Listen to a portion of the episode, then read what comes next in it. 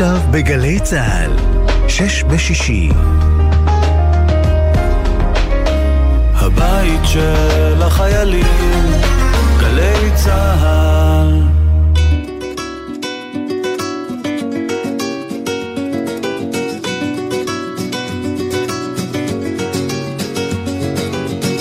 שבת שלום, כאן איה קורם, אנחנו עם שש בשישי, שש הערות על מה שקרה פה השבוע. אנחנו תכף נתחיל, אבל קודם נשמע שיר.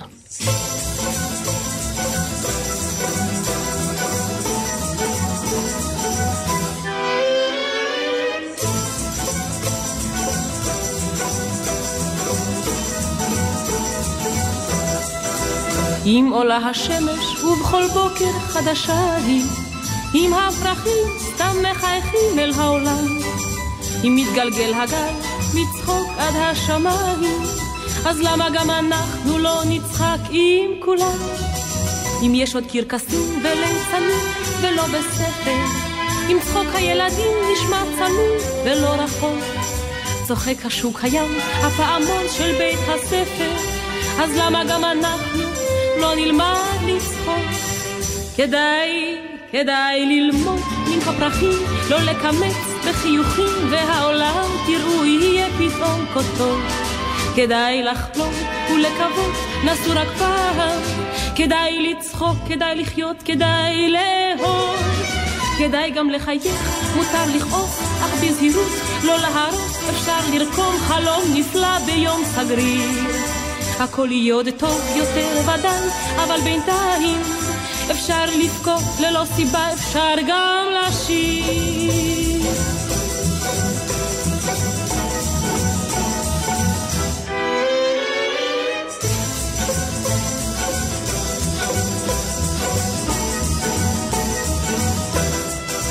אדם הולך בעיר, והיא שלו, והיא זרה לו, והוא שותק, והעולם כולו שותק.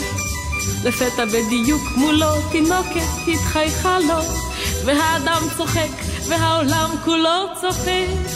ושוב נושקת שמש את העיר המאוהבת, גל שובב וקל נושק לסלע שוב ושוב. האור נושק לצל, והפסים את הרכבת, רק אנו שוכחים מה שכל כך, כל כך חשוב. כדאי, כדאי ללמוד מן הפרחים, לא לקמץ בחיוכים, והעולם תראו יהיה פתאום כה טוב. כדאי לחלום ולקוות, נסו רק פעם. כדאי לצחוק, כדאי לחיות, כדאי לאהוב. כדאי גם לחייך, מותר לכעוס, אך בזהירות, לא להרוס, אפשר לרקום חלום נפלא ביום סגריר. הכל יהיה עוד טוב יותר ודאי, אבל בינתיים אפשר לבכות ללא סיבה, אפשר גם לשיר.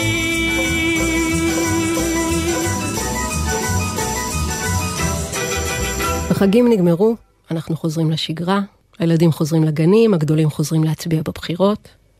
ומה שיפה זה שגם בגני הילדים וגם בפוליטיקה הישראלית, יש מי שלא צריך לתת להם אקדח. עוד רגע נובמבר, עוד אין גשם. גם לזה הגיע הזמן שנתרגל. זה נכון שבישראל אף פעם לא היו ארבע עונות, אבל עכשיו זה ממש רק קיץ עם הפסקה קצרה לגשם ממש חזק. אין יותר טפטוף, אין יותר לדלג עם מטריה בדרך לגן. אם השיר הזה היה נכתב עכשיו, זה היה שנינו יחד תחת מטריה אחת, ואנחנו תקועים על גג של תחנת אוטובוס, בואו לחלץ אותנו. ראיתי לא מזמן דוח מ-2015, שאומר שמי שאחראי ל-70% מפליטת הפחמן בעולם הם בסך הכל 100 תאגידים, בעיקר תאגידי גז ונפט. עכשיו, אני לא רוצה לדבר על משבר האקלים, יום שישי היום, אף אחד לא רוצה להתבאס ביום שישי, אבל אני רק אומר שבתור מוזיקאית שכותבת בעיקר שירים עצובים, הגעתי למסקנה שאנחנו צריכים להתארגן ולהגיש נגדם תביעה ייצוגית. חשבתי על זה אתמול, כשישבתי מזיעה בגופייה מול המחשב. מוזיקאים שכותבים בעיקר שירים עצובים צריכים ימי גשם כדי לכתוב אותם. ימי גשם כדי להוציא אותם, ובעיקר ימי גשם כדי שמישהו יאזין להם. כלומר, כל התאגידים האלה חייבים לי תמלוגים על חודשיים של גשם בשנה לפחות. מישהו צריך לחשב לי את הנזק. אז עד עכשיו התאגידים האלה היו צריכים להתמודד עם פוליטיקאים, עם פקידי ממשלה, עם פעילי איכות סביבה, אבל אני רוצה להגיד לכם ששום דבר לא הכין אותם להתמודדות עם מוזיקאים. יש להם מזל גדול שהרוב יבריזו מהפגישה כי הם לא יתעוררו בזמן.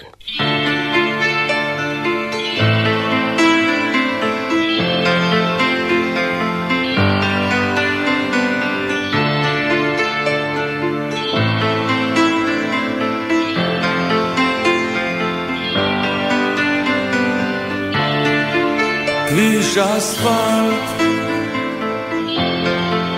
מול חומה.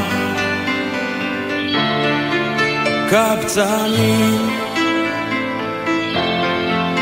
בפינה. אני צועק. בכל העיר. שיסתכלו עליי רק עליי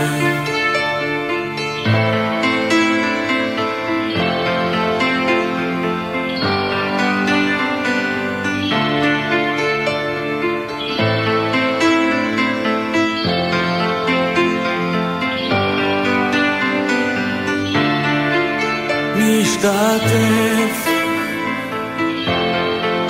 בקרבות ניצחונות מפלות אני צועק בכל העיר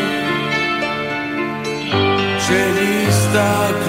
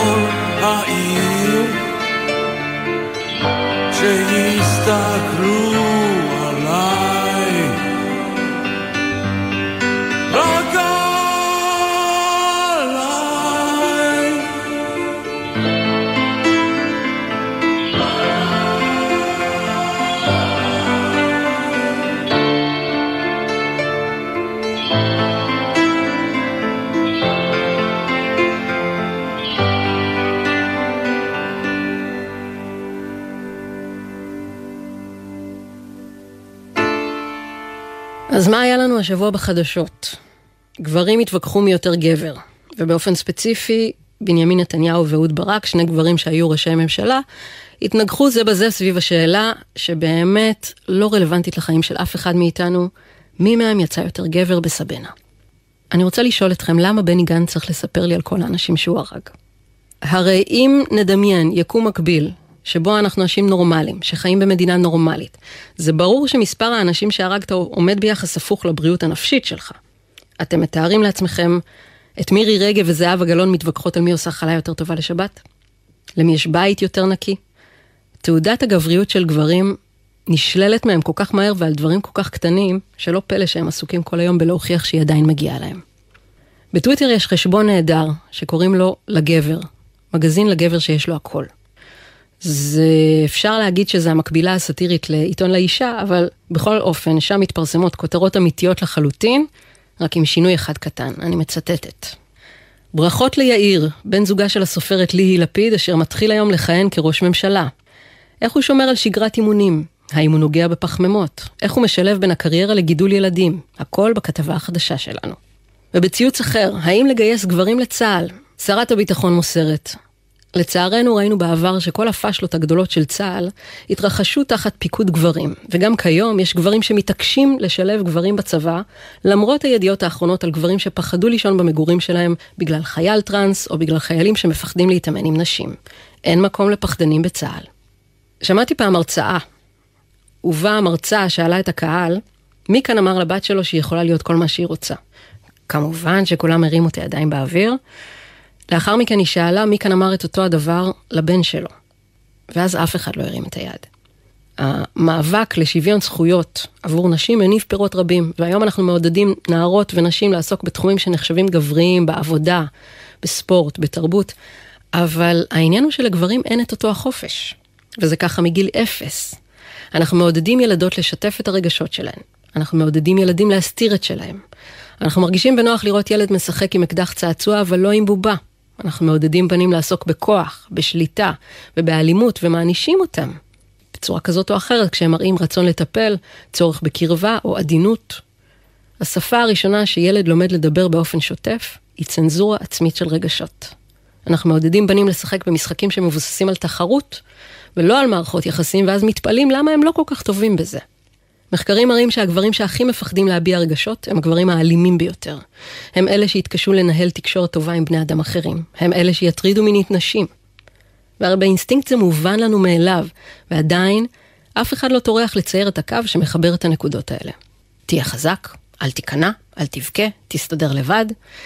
כל הדברים האלה, מה שחוקרים, פסיכיאטרים, פסיכולוגים, תייגו מזמן כמסוכן לבריאות הנפש, הוא למעשה המודל הנוכחי לגידול בנים.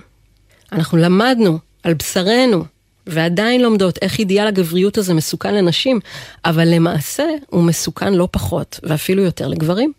תוחלת החיים של גברים קצרה יותר. גברים מתאבדים הרבה יותר מנשים. גברים יבקשו עזרה נפשית מעט מדי ומאוחר מדי, למרות שהם הקבוצה שהכי מועדת לסבול מבעיות נפשיות. ישראל 2022, היו לנו שמונה מלחמות, שתי אינתיפאדות, אין ספור מבצעים, אין ספור גלי טרור. הגבר הכי חזק הוא זה שיעז להגיד, כואב לי, ואנחנו נהיה חברה טובה יותר לאין שיעור אם במקום להגיד לו תתמודד, נענה לו איך אפשר לעזור.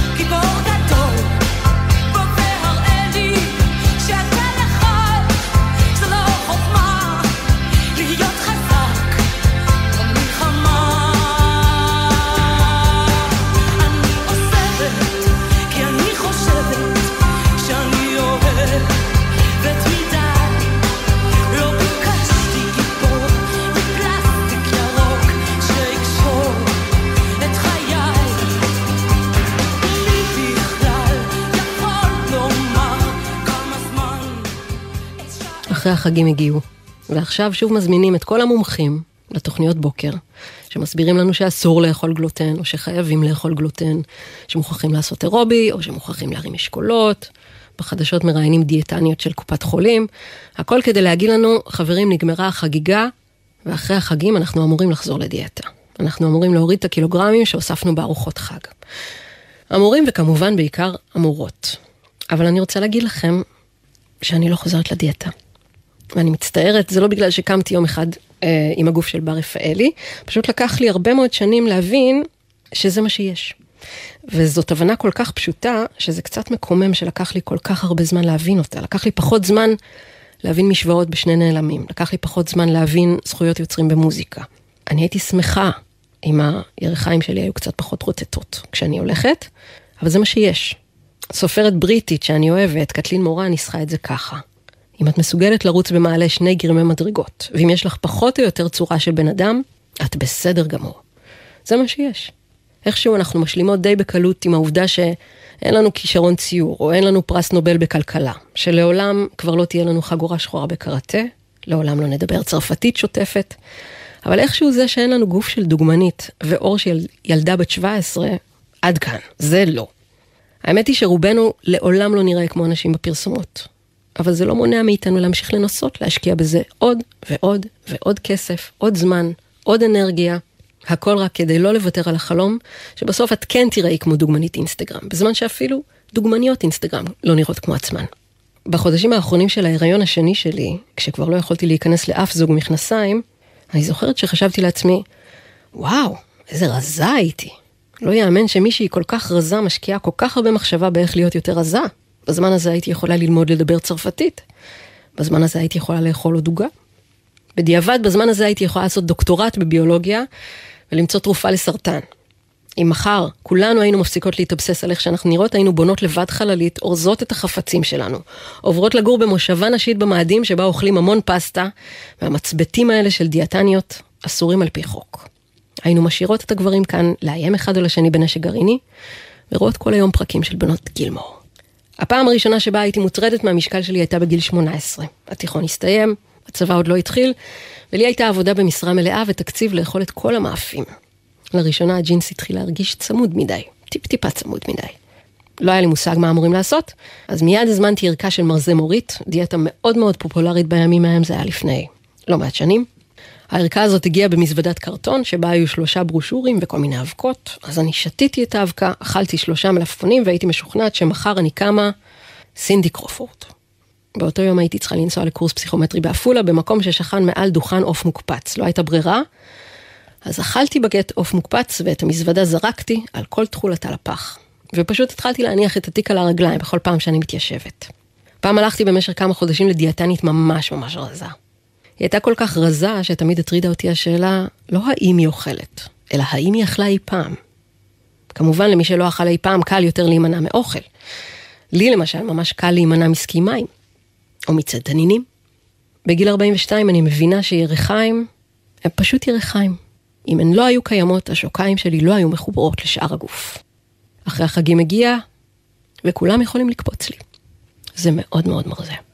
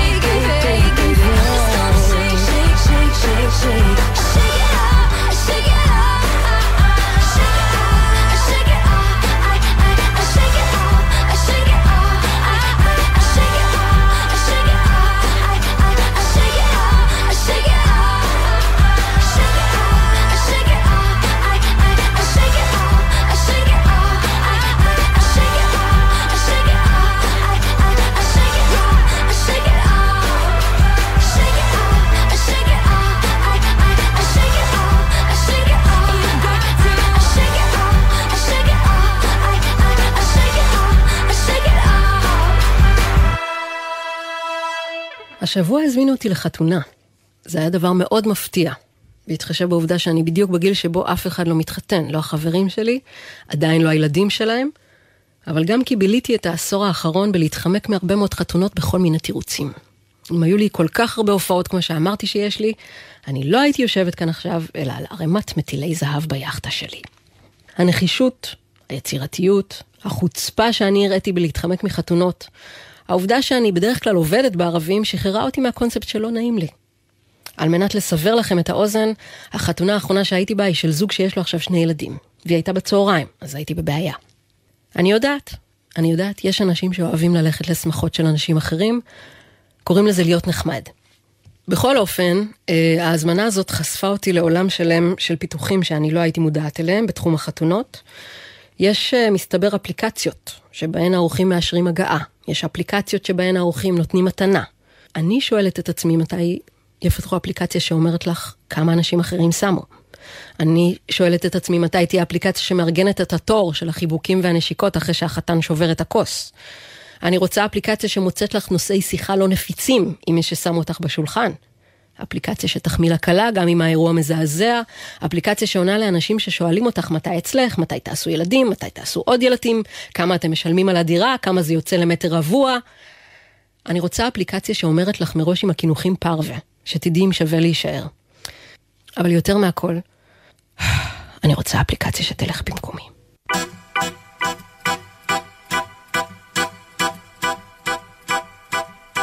החתן עומד במתח, מסדר את העניבה, יום גדול עומד בפתח, השמחה כבר בסביבה.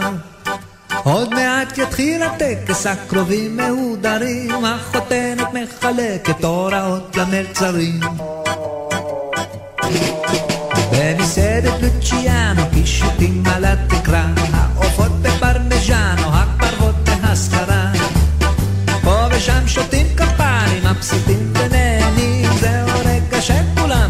מחכים לו זה שנים.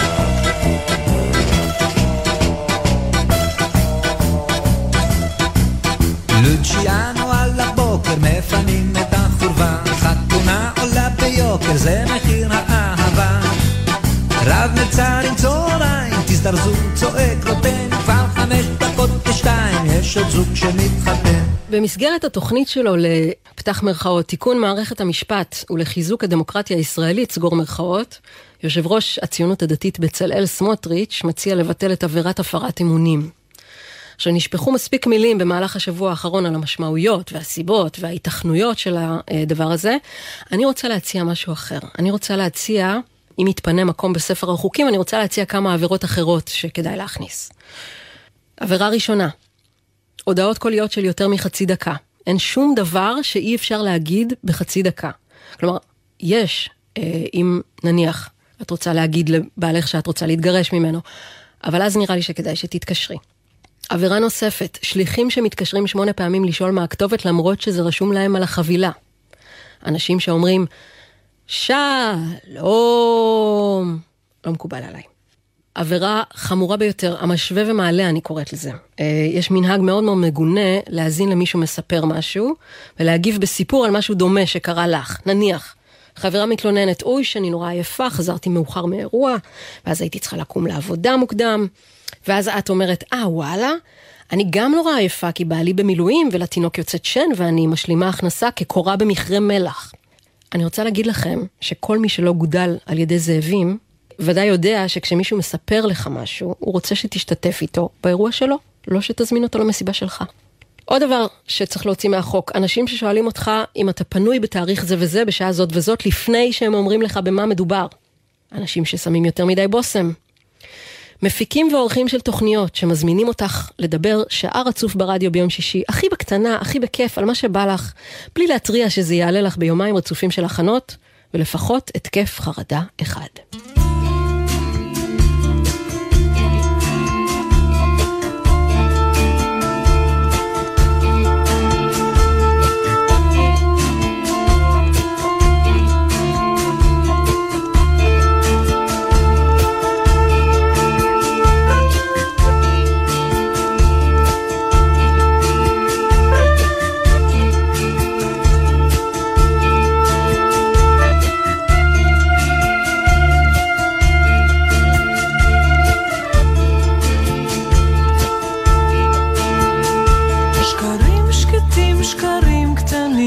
בתוך ליבנו ישנים. על פני חוות צלות סגולות ושלל צמחי המים.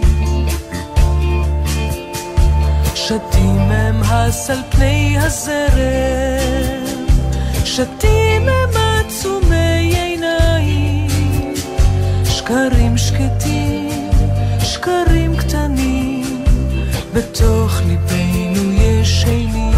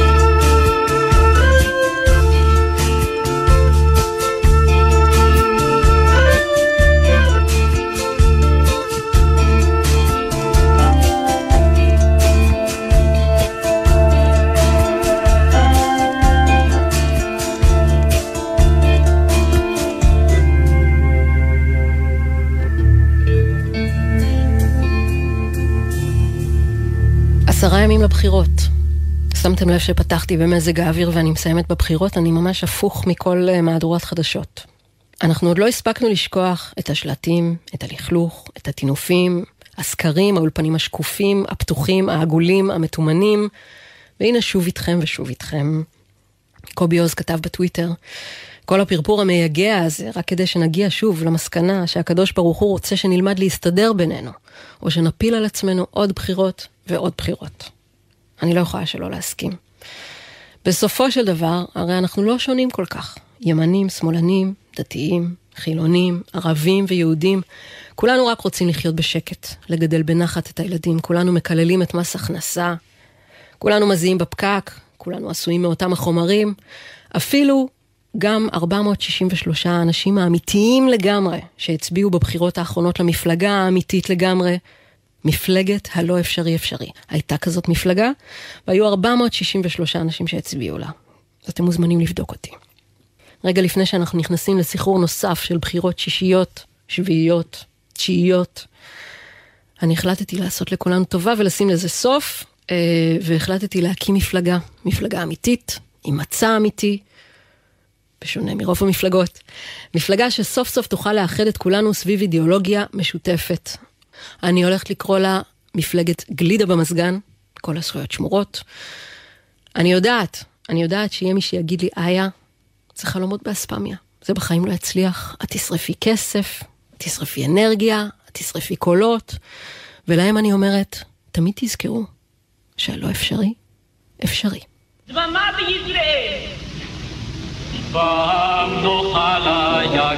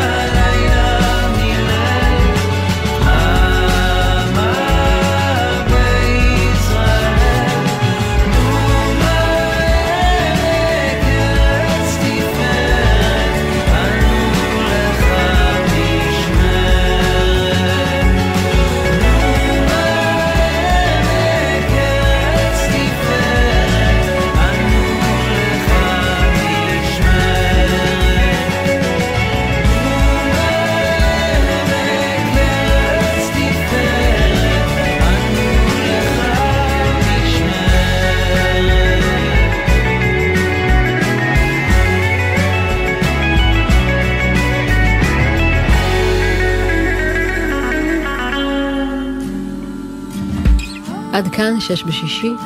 אני רוצה להגיד תודה לעורך, עומר נותקביץ', על הביצוע הטכני, סיון ברהום ומיכל כהן. אני איה קורם, שתהיה לנו שבת שלום.